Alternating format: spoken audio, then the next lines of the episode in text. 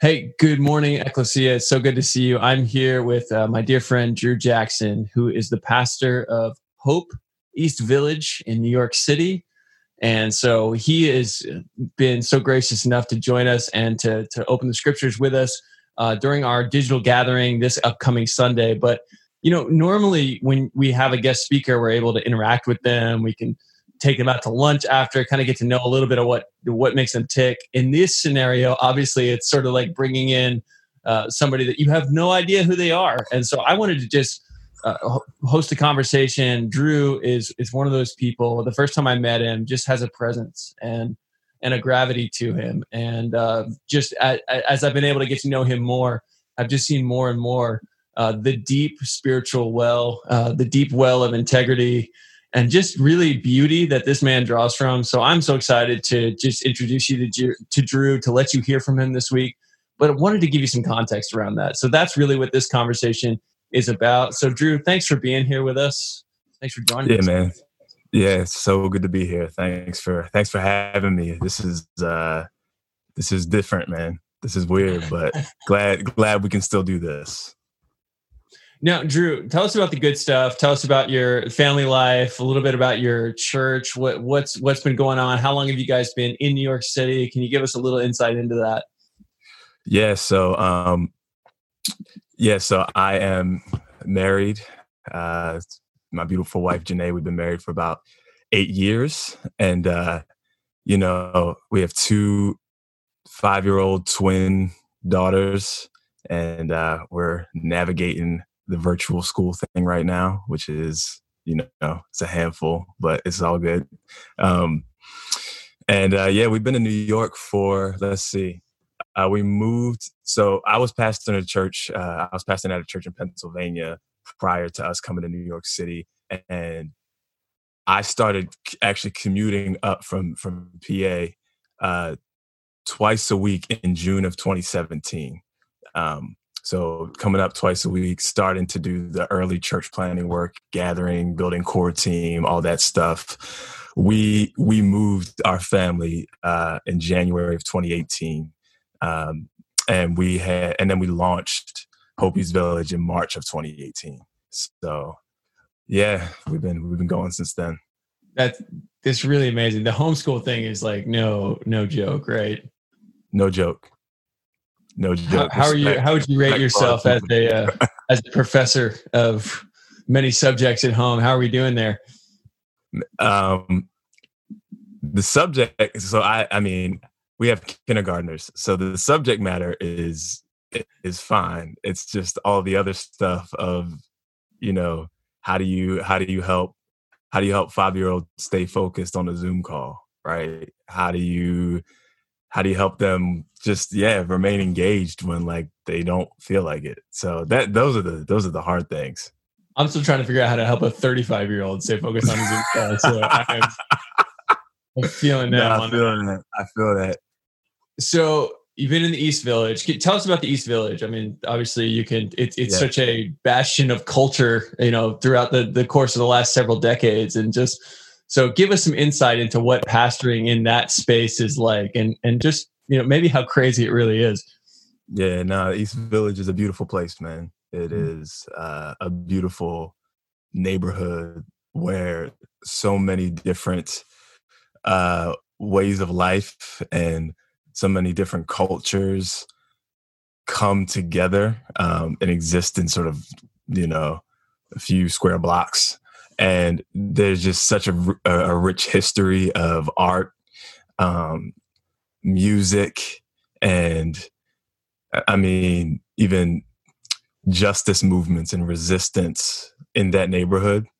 And so I love being there. One of the things, though, that we've discovered about the neighborhood is that, like, even though there's so many different people that cross paths in the East Village, like, there's still... you have like these segmented parts of the neighborhood that don't really interact with each other. So the best way to conceive of, you know, to get a picture in your mind of what it is that right on one side of the neighborhood, you've got Facebook's offices. And then on the other end of the neighborhood, you've got the projects. And so that's sort of like everything from Facebook to the projects and everything between there. That's like the East Village. And, you know, so trying to figure out what it looks like to be in that neighborhood, to pastor, to church plant, to be the church in that neighborhood is to ask, what does it look like to be the people of God at the intersections of all these things? And what does it look like in a neighborhood where those literally on the margin, so the projects are all the way by the river, like they line the river. And so what does it look like to work to censor the voices of those who are literally on the margins of the neighborhood? And to, you know,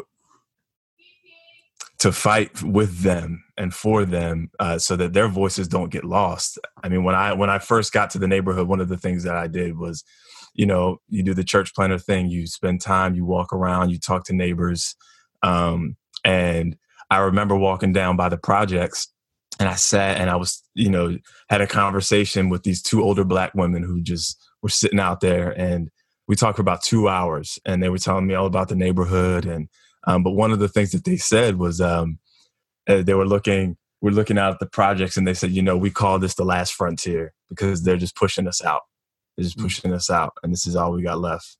And, you know, so it was, that's some of the stuff that you face in the neighborhood, some of the reality. But yeah, it's, I could keep going, but there's a lot of rich stuff and rich history, and even a rich history of faith in that neighborhood, where you've got, I mean, we're just a few blocks away from the Catholic Worker, where Dorothy Day started her movement in the neighborhood in the Lower East Side. So, like, you know, that's kind of the tradition that we're stepping into as well. Yeah. And man, I just love, there's a love for the neighborhood that's just emanating out of what you're saying, and appreciation for it.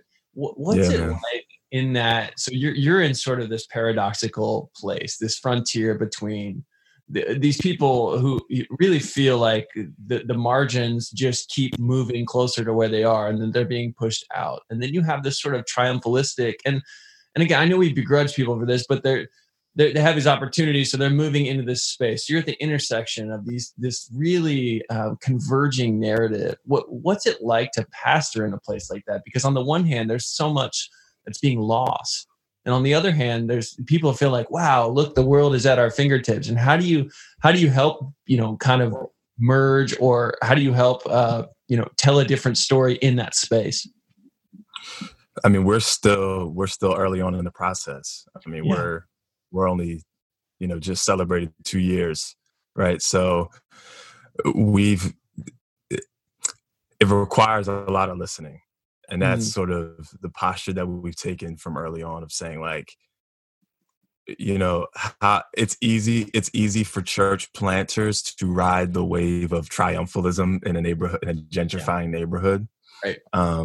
And so what does it look like to not just ride that wave, and to just, you know, and to be a part of pushing out the people who have been there, right? How are we not a part of that? I think that, like, the reality of our church is that we have a mix, but we do have a majority of people who have, like, moved to the city, right? Who have, this isn't the place that they've called home forever. Right. And one of the things, though, that we've been trying to do, though, is just to talk, to have conversation, have a regular part of our conversation as a church be just a recognition. And this, and I guess we would consider this even part of formation and discipleship, is to say, like, if we're going to be a church in a place, then we have to recognize that, like, there are those who have been here before us. Right. So to part of honoring God by honoring our neighbor, right, is to actually listen to their story. To have that, to not come in with our own story and our own agenda of things, but to recognize that God's already been present here, that Jesus has already been moving and working in this neighborhood. How can we come alongside of the kingdom work that's already happening? Not trying to reinvent the wheel, and just trying to learn humility in this thing. I think that's. Love the way you said that too. Yeah, I think that's key. Learning just humility. Learn. Yeah. Yeah. Yeah, almost like a skill. I really love that. It's just, again, so much of a sense for your church and your community. I want to center in on you for just a moment and just, you know, a little bit about your trajectory towards being a church planner and a pastor. How did God sort of use talk a little bit about your life leading up to it, sort of an understanding of, yeah, this is, I think, my vocation. This is what I'm going to pursue with my life. What are some of the key events that led up to that?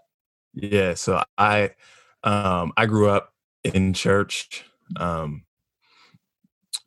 the youngest of four boys, and we were in church forever.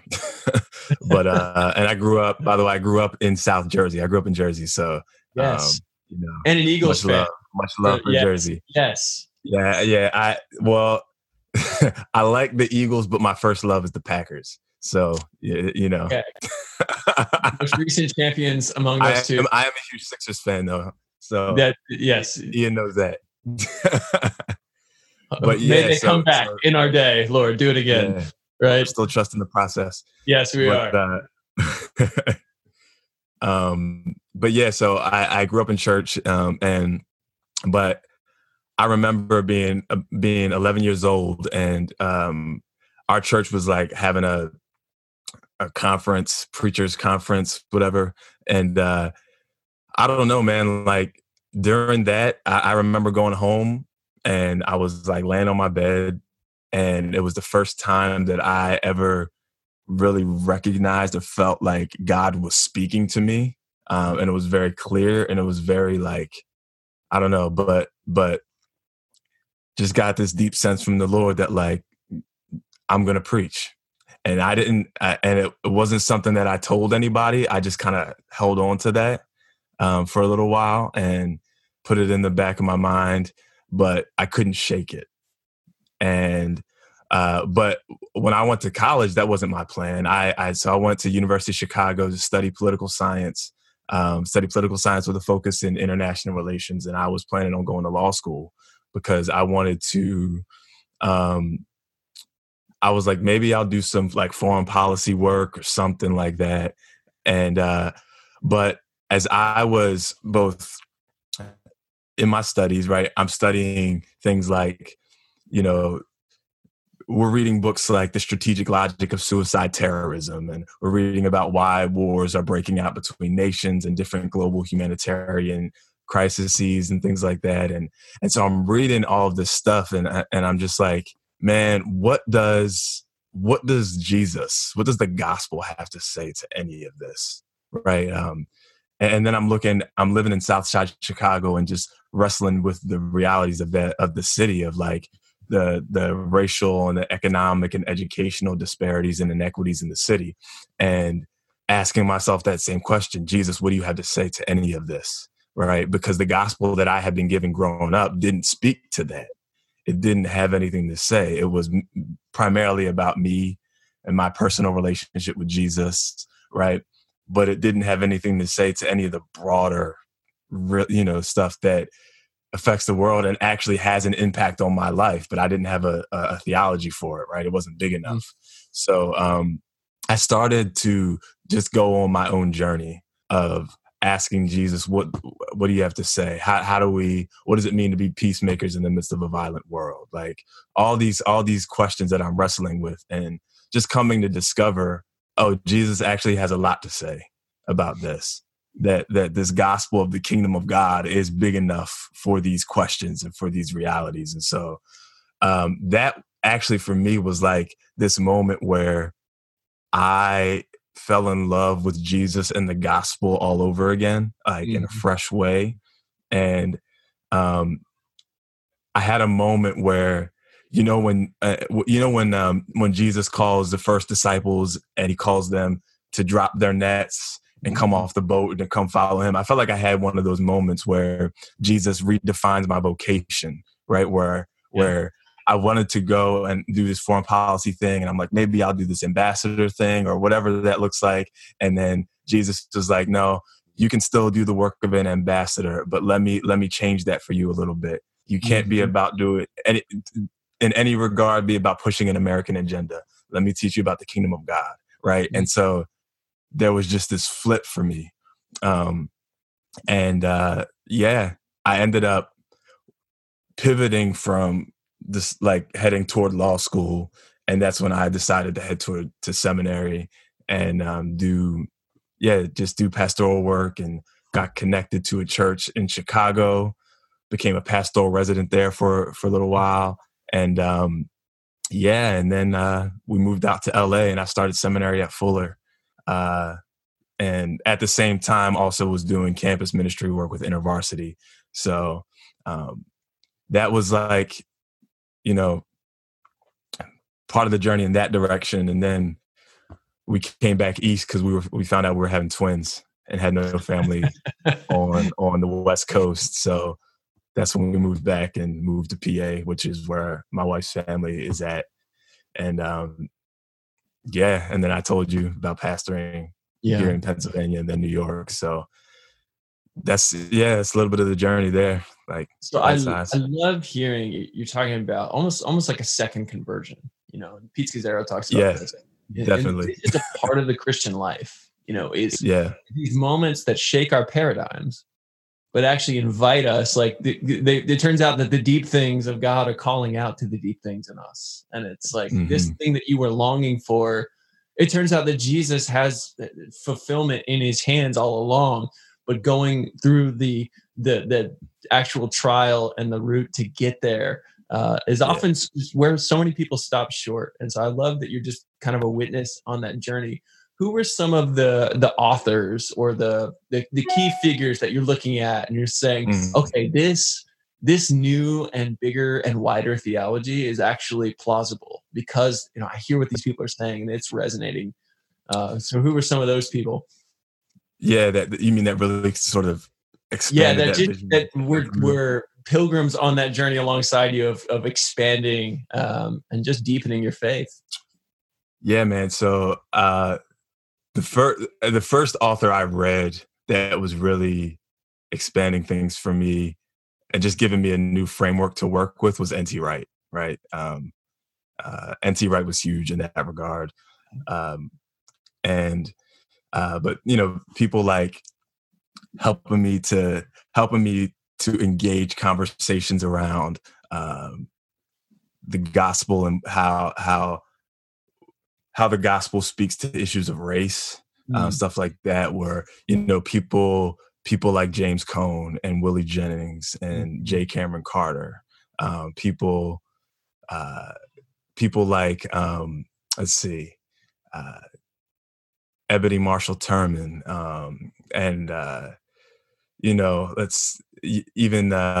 and this not specifically to race, but, expanding my vision and even giving me a heart for the pastoral vocation with someone like Eugene Peterson, right? Some of these voices were important for me in the journey, and I could name more, but there's a few. Yeah, that's a whole nother podcast in and of itself. Yeah, right. Eugene Peterson wrote a lot. Go look him up. Yeah, that's the whole thing. I mean, Eugene Peterson literally wrote a book that was, you should read these people. And that's the whole content of the book. That's definitely something. Now, I think, yes, that is, I think it's just those signposts on the journey. And I think when people hear, it's like music. When you hear something new and fresh, if you were to go and ask the person who made that, who's influencing you, it would be kind of, you'd be like, oh, okay, that kind of makes sense. But they express it in a fresh way. And I think that's so powerful. So one of the things I really loved about you, and just kind of speaking of this music and art kind of understanding, is you're an artist yourself. And we'll get to that in just a little while, because you have been poeting your way through the quarantine in a way that's blessed so many of us. Yeah. But the way that you have incorporated the arts into the life of your church, into your community, And so I know we've talked a little bit offline about this, but how did that come about as something that you saw as integral? And then what are some of the things that you've been doing to engage artists, which is so much a part of the community there in the East Village? Well, yeah, I mean, I think a large part of that was letting the neighborhood shape who we become as a church, rather than imposing our own way on the neighborhood. And so when you, but also seeing that like there's a synergy between the things that God has put in me and in the others who are part of our team, and what God was already doing in the neighborhood. So right, those things are coming together. So like, if you know anything about the East Village, you know that like it's known for being a place where artists would come and just create. Right. You know, from people like Bob Dylan, right, spending time in the neighborhood, to the whole punk rock scene being in the East Village, and just young artists up and coming, even not far, having the beginnings of Def Jam Records not far. Right. Like there's just a whole lot, and like jazz and poetry, and there's just so much in that neighborhood. And so, you know, one of our values is we, as a church, we have a stated value of living beautifully. That's just a value that we have. And when we say that, we want to, part of how we want to live as a community is to creatively generate beauty in the neighborhood, just for beauty's sake, not for the sake of utility, but just for the sake, because God delights in beauty, because God is a creator. And so what does it mean to reflect that aspect of God as we exist in the neighborhood? And so, you know, we've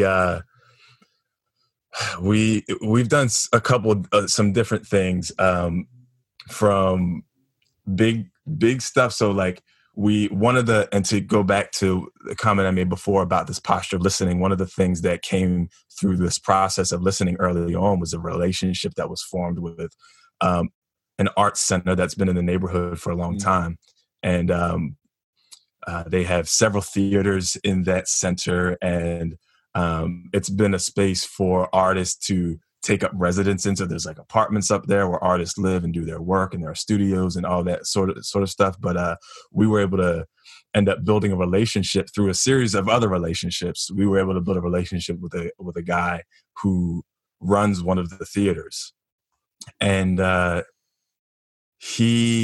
was so interesting when we started talking to him, because as we're sitting in his office, he says to us, you know, and these are his words. He says, I'm a lapsed Catholic, and I've been a part of the progressive arts scene in New York since the 70s. And he said, one of the greatest tragedies that we of the arts community have done is to sever ourselves from the faith community. Like, he told us this, and then he said, we need to be in conversation with each other. And so that just kind of started this whole conversation where, we just started like talk about partnering together. But one of the things that we've done, and we've done it a couple times at this point, is we've hosted there a Christmas jazz concert. It's amazing. It was on Instagram, Drew. It's so good. And so, I mean, it's so much fun to put together, but it's called Behold. And we've had just artists from our church bring together their gifts to bring to that space, and just putting a whole night together of just beautiful music, beautiful art, and having it be something. And we said to them, like, we don't want to charge for it. We just want this to be something that is a gift to the neighborhood. And what we did was we just let a lot of people in the neighborhood know, from, you know, school teachers and principals to crossing guards to, you know, like, just come out and just enjoy and just be a part of this. And like, yeah, it's been something that to this point, it's like, oh, that's just one of the things that we do. Right. And so that was, you know, that was one thing. And another thing that we've done is just, and this wasn't even, and it's still not technically like a church event that we do, but it's just something that a few of us started doing, you know, as we started doing this thing called the Listening Room. And the Listening Room is a space where basically we get together in someone's living room around a vinyl record player, and we have people bring an album for the night.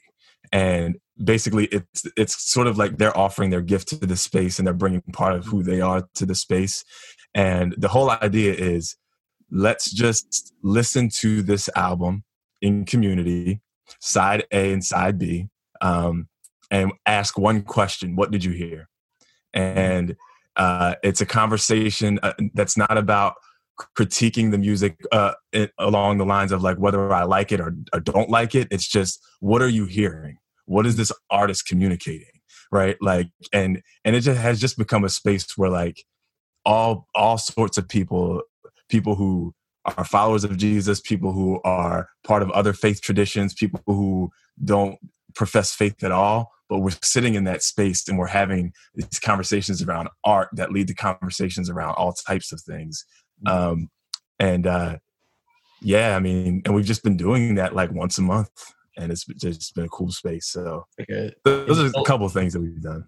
I love it. It's like an LP, Lectio Divina, just like what is the Spirit doing through this? Now, you describe this kind of this expression of the arts, and before you describe kind of this expansion of your own theology and this kind of like understanding that God just, he puts trees in the garden that are just nice to look at.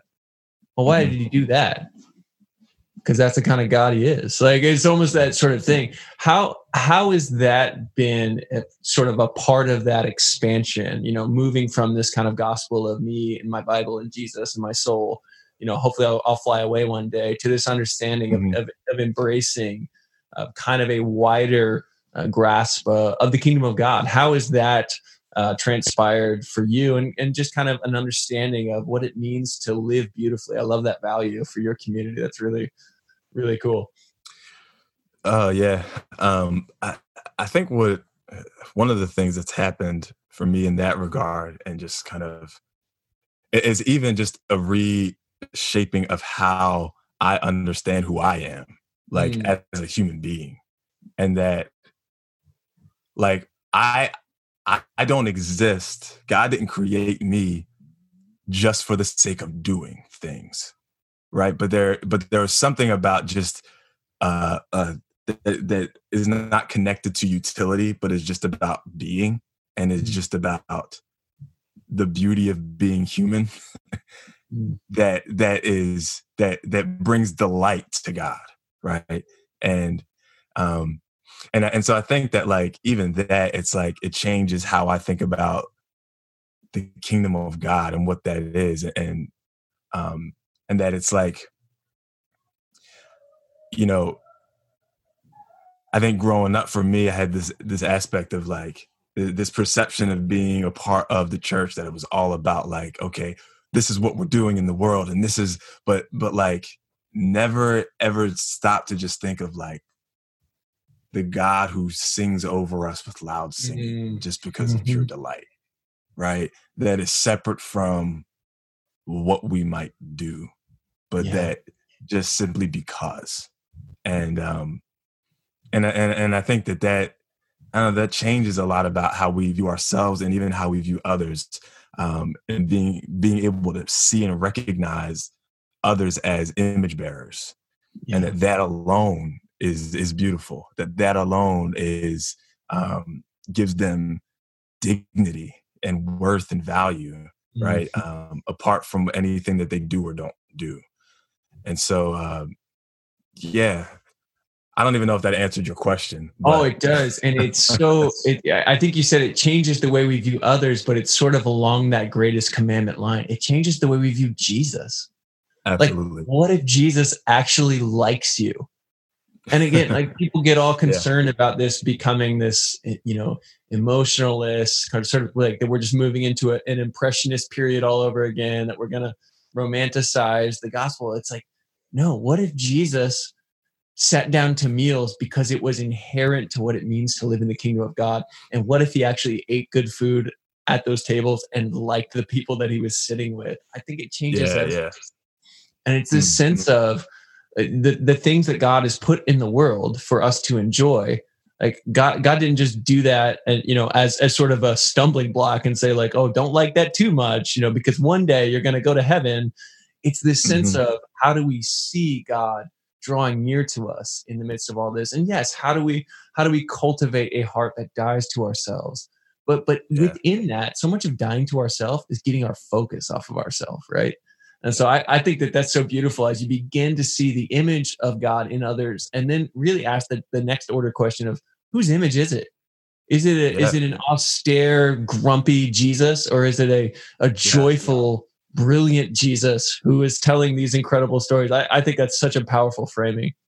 And you know, and then what does it mean then to if being created in the image of God, if that is just beauty, right? What does it then mean to both cultivate and to protect the beauty that God has written into creation, the beauty that God has written into human beings? What does it look like to be people who are saying, you know what, when the image of God is marred in another human being, right? Like there is something that should move me to want to stand against that, right? Right. And that is part of the work of living beautifully in the world, is to tend to the beauty, right, in all things. Like, what does that look like? And both in human beings, in creation, and that when it comes to the earth and how we relate to God's world, right? Like that's a part of this whole thing. I love what you just did there. So what you just did was you just seamlessly weaved these two things together. Genesis 2, there are trees that are good for food. So we have this sense of justice, of provision, that there is enough for everyone. You have trees that are just pleasing to look at, but there is an inseparable nature to beauty and to justice. Yeah, this is, you're talking about that the intersection. You know, is they cannot be pulled apart. And so as you start to think about, you know, what are some of the ways you see in our kind of wider American church, you know, our unique and sort of obviously slightly narrow lens, what are some of the ways you feel that those things are being placed into tension? Or what are some of the ways that you think like the church is not standing on behalf of those whose image is being marred? We aren't living beautifully. And that I love that you framed it in that way. It's not that justice is one arm of the gospel, beauty is one. It's that you cannot have one without the other. And Jesus is an integrity of these things. This is what humans do, right? We separate things. We break them down into their parts and think that we've explained them. But what about putting them together again? I think that's so powerful. So what are some things you see from your vantage point in New York City, as a man with young girls, as a man, you know, as a Black man in America? What are some of the areas that you see like there's still a dissonance here between this justice and this beauty? Yeah. Where do I start? You know, it's. There's so much. You tell the truth. That's what. You know, there's so much. Yeah. I think, and I think this bleeds into so many of the different areas that we could talk about. But like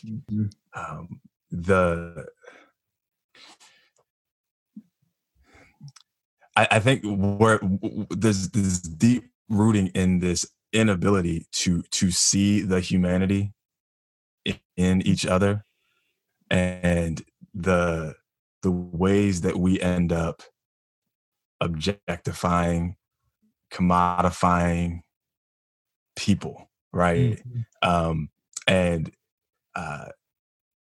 We talk about utility, right? Beauty and versus utility, and how people are things that are meant to be used and used up. Right. And that is part of the fabric of the society in which we live.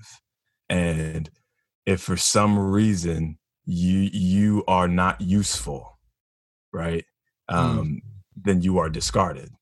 I think we see that a lot when it comes to just conversations around the elderly and how they're being treated, even in the midst of conversations with the pandemic. Like, you see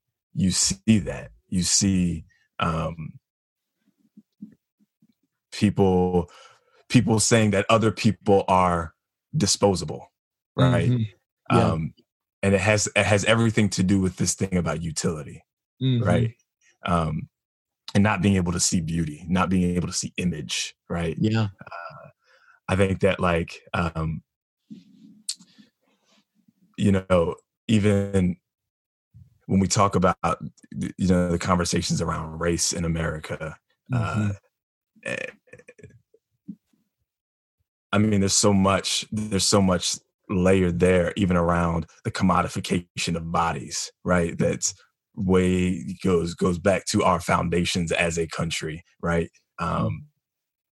That, people are no longer people. They are cattle, right? They are people are no longer people. That and so and even just kind of, but yeah, we could trace through history how that has developed over time and how that has changed form over time, where you have just the movement from chattel slavery, right, into the different forms of dehumanization, right, of keeping people locked out from the things that allow humanity to flourish and thrive, right? And so I think about that, and I think about the ways that that has just been so deeply embedded into American life, where we can't even see it. It's almost like we haven't dealt with it, and part of the reason why we haven't dealt with it is because it's been intentionally masked so that we can't see it, right?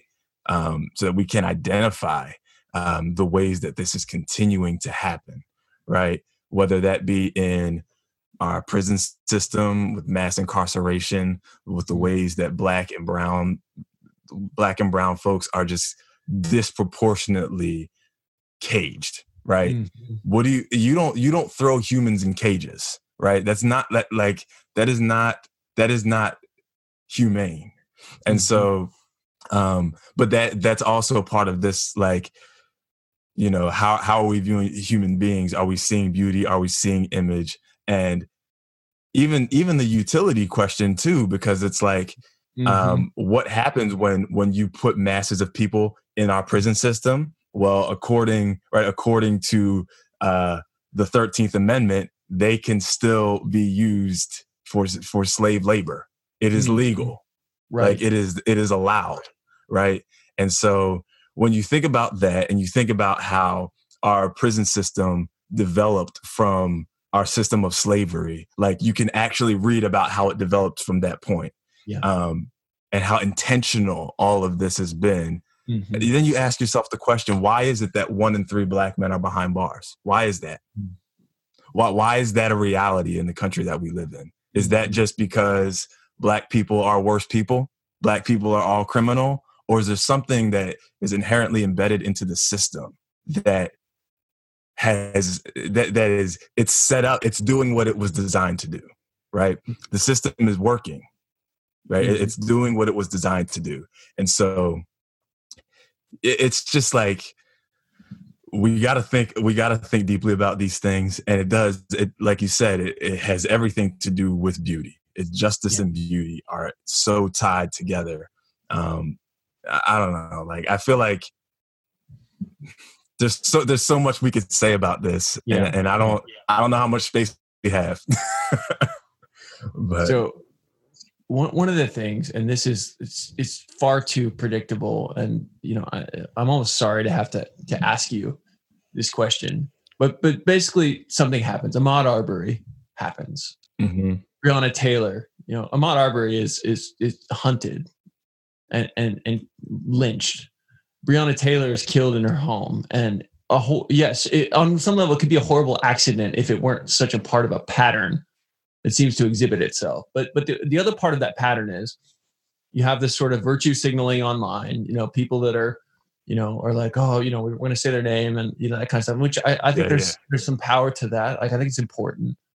And then it sort of dies down. But then you have this other reaction where, you know, and I don't want to propose ill motivations on the part of the people I want to give voice to, but they basically say, well, you know, I didn't buy slaves. I haven't had anything given to me in my life. You know, these are typically white people. What does all this have to do with me? Why are people seemingly talking about white privilege? Why are they talking about these kinds of things as if I had something to do with it? And you know, the piece that I find so grievous is just the refusal, as we've sort of been talking about, even like church planting, like the first posture is listening. It's not telling.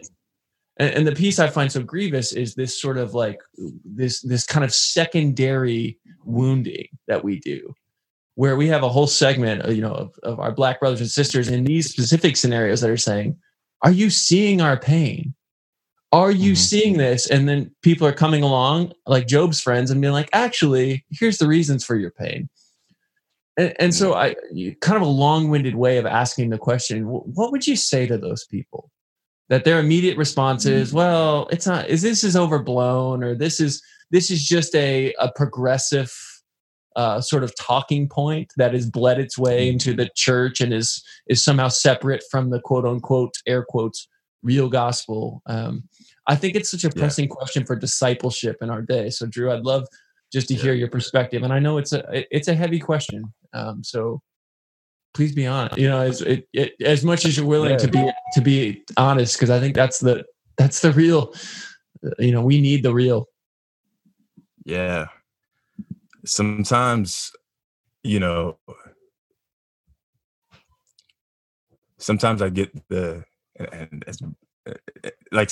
get as a Black man, as a person who moves through the world in a Black body, right? I get the sense that many white folks think that Black people love to talk about race because it brings us joy, because it's something that, like, for whatever reason, that this is just what people of color like to talk about. We don't like talking about this. We talk about it because this is survival. Like, this is not another issue, right? For us, this is life. And so I think that, like, the recognition that like say if you come to somebody, you've been deeply hurt, and you come to somebody and you tell your story, and they tell you that your story isn't true. Right? Like, what does that do to you? Have you, like, I want you to think about if you've ever been in a situation before where you're like, I just need some, I am telling my story, right? And then someone, even if you didn't invite them to tell you whether your story is true or not, they volunteer. Right.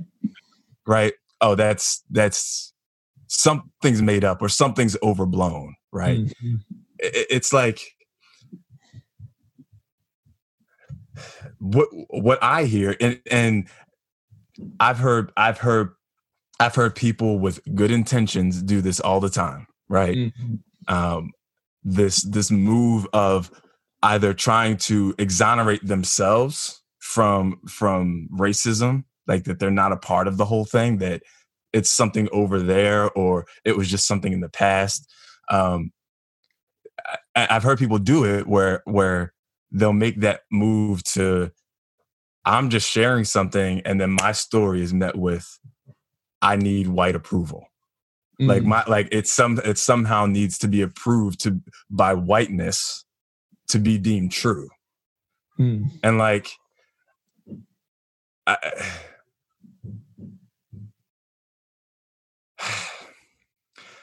It's frustrating, Ian. It is.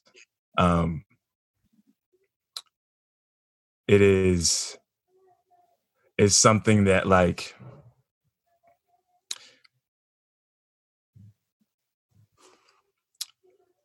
honestly, I would say that the reason, and you used the word, but that the reason that this happens is that this is a part of the discipleship and formation of what it means to be racialized in America. It's to have an ear that is trained to not take seriously the voices and the stories and the cries of Black people. Mm. Like that is part of racial formation, of formation in what we would call whiteness. And when I use the term whiteness, I'm not talking about whiteness as skin color. I'm talking about whiteness as a way in which you move through the world. Mm-hmm. The Bible describes them as powers and principalities, right? Powers and principalities, right? It's, it's, you know, I referred to Willie Jennings earlier, and he talks about whiteness as this power that moves, that it's all about possession, ownership over, right? Of this space belongs to me. That could be a physical space or a conversational space or whatever space that is. It's my space, right? And if anybody tries to get into that space, right, they are intruding on something that is inherently mine, right? And so so when and when you're formed in that sort of way, and that's something that is like, that is just in the air, right? From the founding of the country, right? From the beginnings, it's like, you don't think it's going to affect the way that you're formed, that this nation forms people, when you move into a place that is already inhabited by people who have been here for a long, long time, and to just step onto that land and to say, this place belongs to us. Mm-hmm. And then add on to that, because God gave it to us. Mm-hmm. Then you're theologizing around it, right? Mm-hmm. And then you create a theology that you know, undergirds this whole idea of white supremacy and a racialization of things. And it's really, and so as a Black person sharing my story, you got to recognize that, like, my story's got to penetrate through all that. Like, it's gotta penetrate through all of those things to get to ever get to a heart that's soft, right? Mm-hmm. And so much of it is not. It's not that people are. There are some folks that do, but not everybody's walking around with intentions of, like, blocking people out. But you got to understand that is a part of the formation. And so unless there is a counter formation in a different way, an intentional reformation around how we understand ourselves in the world, how we see and recognize our brothers and sisters of color, our understandings of what it means to be human, and the fact that, like, that we are not isolated beings. We are not disconnected beings. That, like, what affects one affects all. Like, yeah, and all of that has got to be undone. That and so much more has to be undone if there's ever going to be a formation in a different direction that is really going to allow us to move forward in any significant ways. Like, and my, as a pastor, mm-hmm. right, my first heart is to look at the church and to say, the church has unfortunately been one of those systems that we talk about, that has propped up and propagated racism and white supremacy through theology and practice, right?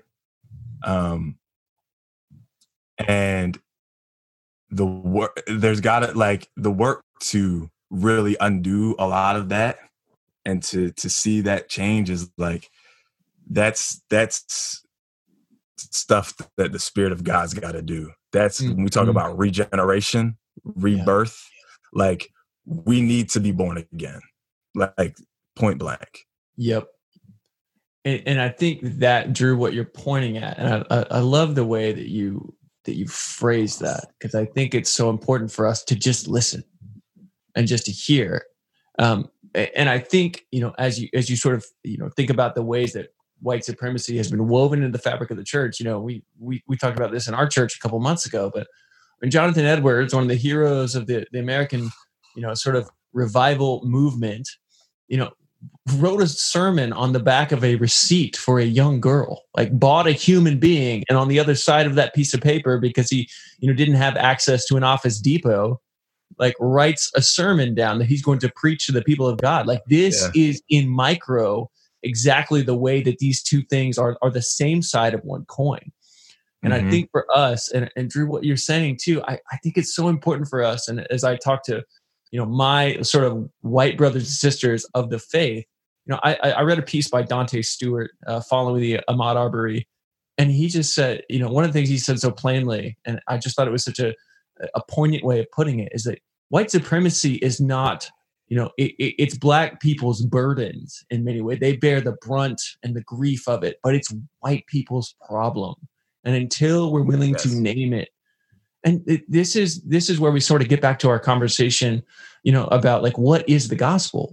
Well, even if you just believe the gospel is about my sins and confessing Jesus, the only way to receive grace in those places is to bring them into the light in the first place. Absolutely. And so there's this strange, almost, it's completely undermining to our faith that we are unwilling to at least listen. And I think, Drew, you've really been a guide on that. And I also, I'm sensitive to the dynamics of just like, okay, you're a Black man, Drew, let's talk about race. I think that's, so overblown, but I think for us as a community, if we can continue to be forging ears that listen and cultivating hearts that are soft, not just immediately get defenses up. That's so important in this moment. But Drew, thank you. Again, I know that gets into some heavy territory, and I just appreciate you just, speaking your heart and telling the truth. Yeah, man. And, it's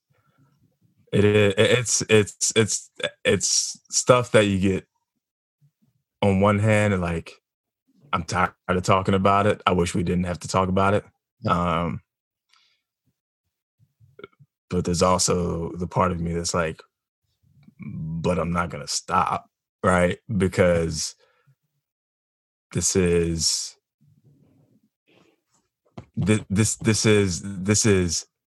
what, like, for me to love my fellow brothers and sisters of color, right? Like, I realized one of the things I recognize about my own self is that, like, I do a lot of speaking in white spaces, right?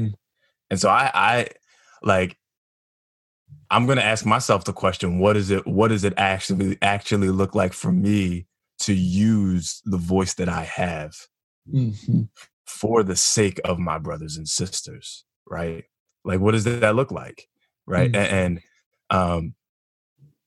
it's not for the purpose of like, oh, we need, like, I hope this doesn't, whatever. I'm just going to say, like, I don't need white people to approve of me or to accept me. Right. The reason that I say these things is because, and that I believe it's so necessary is because, one, I believe the gospel, right? Yes. I believe that the gospel, like, if I'm not if I'm not speaking on these things, then honestly, I'm asking myself the question, am I really following Jesus? Mm-hmm. Because we have to think about it in the sense of like, when we say we follow Jesus, that always takes place in some kind of context, in some kind of space, right? And when you reckon with the American context, when you reckon with our history, when you reckon with where we have been and where we are at, I don't know how we can claim to be followers of a savior who said of himself, the Spirit of the Lord is upon me because he has anointed me to proclaim good news to the poor, to bring recovery of sight to the blind, to bring freedom to the captives, to liberate the oppressed, right? How can we follow that savior and have nothing to say to racial violence? Mm-hmm. Those two things don't jive, right? Mm-hmm. And so for me, it's like, if I'm going to follow Jesus, this is part of the direction I got to go. Right. Yeah. This is part of the way I have to walk. And, so one, yeah, like I say it because I believe the gospel, and two, I do it because like, I love y'all. I do. And I really believe that, when we talk about salvation, right, we talk about the saving work of Jesus, I believe that white people need to be saved from whiteness. Mm. Like, I believe that there is a salvation that's necessary in that regard, right? Mm-hmm. That there is a saving, a liberating, a freedom that God wants to bring, right? To really free folks from moving through the world in that way, so that it actually frees us to love our neighbors well. Like that, I think that's the freedom that's there. And so it's out of a heart of love that I speak, right? Mm-hmm.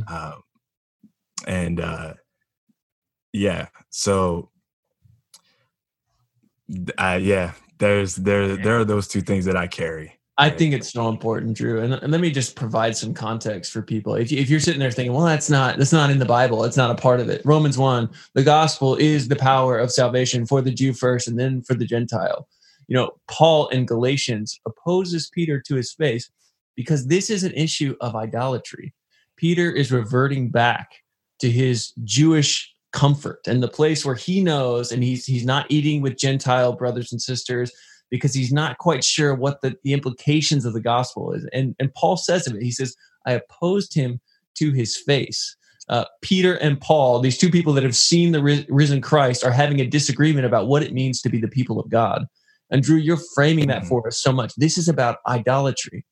And it's about, not about identity. Again, people hear this conversation, they're like, well, am I being told I'm a bad person because I'm a white person?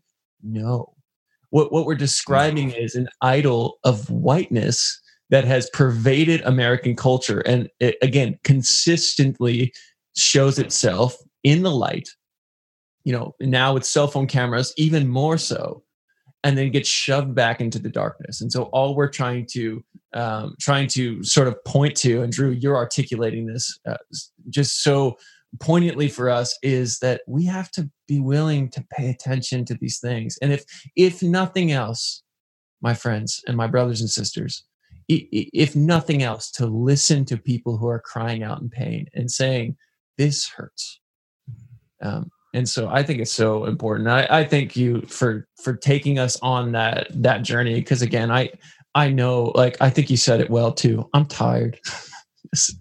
Frankly, like, I'm tired of talking about this. And, I think that's such an important thing to remember. It's not something it's like, oh, we get to, this is such a jovial conversation. We get to have this again. I do want to switch gears slightly because I do think, Drew, it's so important that, again, people get to hear some of the writing that you've been doing. And so I want to point them to that, But you've been doing some poetic reflections, posting them on Facebook. Are there any other places those things live right now? No, not right now. Well, we'll edit that out and I'll I'll tell people to go to Facebook. So, Drew, you've been doing some writing on Instagram and on Facebook. So you can find, if you search Drew Jackson, you can find some of those things there. But just your sense for your pastoral work and poetry, what are the collisions of those two things? Because again, I think so many people think of sermons as prose, and poetry is something that's, again, we've been talking about this kind of utilitarianism, this sense of beauty. Yeah. How have you kind of come on to this this aspiring vocation as not only pastor and planter and peacemaker, but as poet?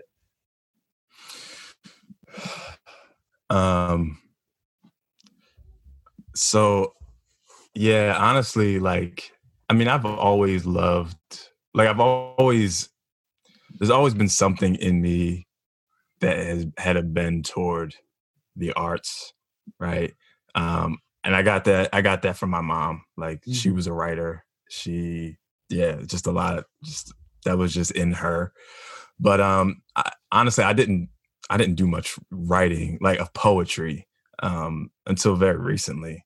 I guess with the exception of, there was a point where I was writing a lot of hip hop in college. Yes. I would just write and by the way, hip hop is poetry. Yes. And prophetic literature, no less. Prophetic literature. That's for another podcast as well. Yeah. But yeah, honestly, recently, this is something that I've started to pick up in the way that I'm doing it now. Mm-hmm. And it was more of just sitting in my apartment because I can't go anywhere else. And what it became for me was a practice in paying attention, right? Which, if you read any poetry and you're familiar with Mary Oliver, right? She always talks about paying as prayer as paying attention, right? She has a line where she says, "I don't know how to pray, but I know how to pay attention," right? And which I love, and I think poetry in that sense for me, if it's a practice of paying attention, then it is a prayerful practice for me, right? Where, especially during this time of quarantine, there's so much that can be happening underneath the surface for us that we're not paying attention to. And I think that it's important for all of us to have different practices that would allow us to slow, to pay attention to our emotions, to pay attention to the things that are trying to rise to the surface. Poetry has become that for me. And it's also become Ian, you'll get this because you're a preacher, right? But I write all the time because I'm writing sermons and stuff, right? But there's a difference when I'm writing poetry because I'm doing writing that doesn't require an explanation, right? It doesn't, I'm not trying to convince somebody of anything or explain or break down things. It's just, I'm just writing. And for me, there is actually a freedom in that where I can just put words on the paper and I'm not thinking about, are they going to get this? Are they not going to get this? Are they going to do this? Which I think when you're doing when you're writing a sermon, you're thinking about those things. You're thinking about, So I think in that way, poetry has been something that's freeing for me where it's just what? I'm just writing this and that's what it is. And if you don't get it, that's fine. Then it wasn't for you and that's fine. Right. And I say in one of the poems I wrote, I just talk about the art of writing poetry. I say, I compare it to the parables of the Nazarene, it requires no explanation, only contemplation, right? Right. And it's meant to bring you into a place of contemplation, into the contemplative and not into the rational explanation of things. And so that's one thing that I also just love about this art of writing poetry. And you stand in such a tradition of poet preachers, you know, the Jared Manley Hopkins, the Eugene Petersons, the Howard Thurman, you know, like really in this space where, and Eugene Peterson talks about this, like poets and preachers share a reverence for words. And so, you know, at Ecclesia, we say that words create worlds, you know, like that sense of that grasp of the possible. I wrote a poem about that. Yeah. And I think that again, sort of to take this conversation full circle, because I think we can do this all day, but just where life and justice and beauty all merge, Jesus has been standing there all along and saying, welcome. And I think, Drew, your life and your witness and your the angle with which you refract the big beautiful kingdom of the gospel, you know, is such a witness to that. And so I'm so excited that you're going to be sharing with our community. So excited just for them to get to glimpse a different voice. And I'm sure they grow weary of mine. As all of my mom seemed to do, but Drew, just really grateful for you and for your community, and just want to say thank you so much for joining us. And friends, I hope that this conversation has been just illuminating in a sense of on a myriad of different things, but also mostly illuminating into a little bit of who Drew is, as much as you can get a glimpse of that over a Zoom podcast audio recording. As much as you can grasp that, just sense that there is a profound love that is addressing you as you sit in your living room on a Sunday morning. And that's such a gift to me as the pastor of this church and somebody who loves the people I know Drew is going to be communicating with, to know that person loves them like I do is a gift. So thank you, Drew. Thanks for your time. And thanks so much. You. And I can't wait to actually get down there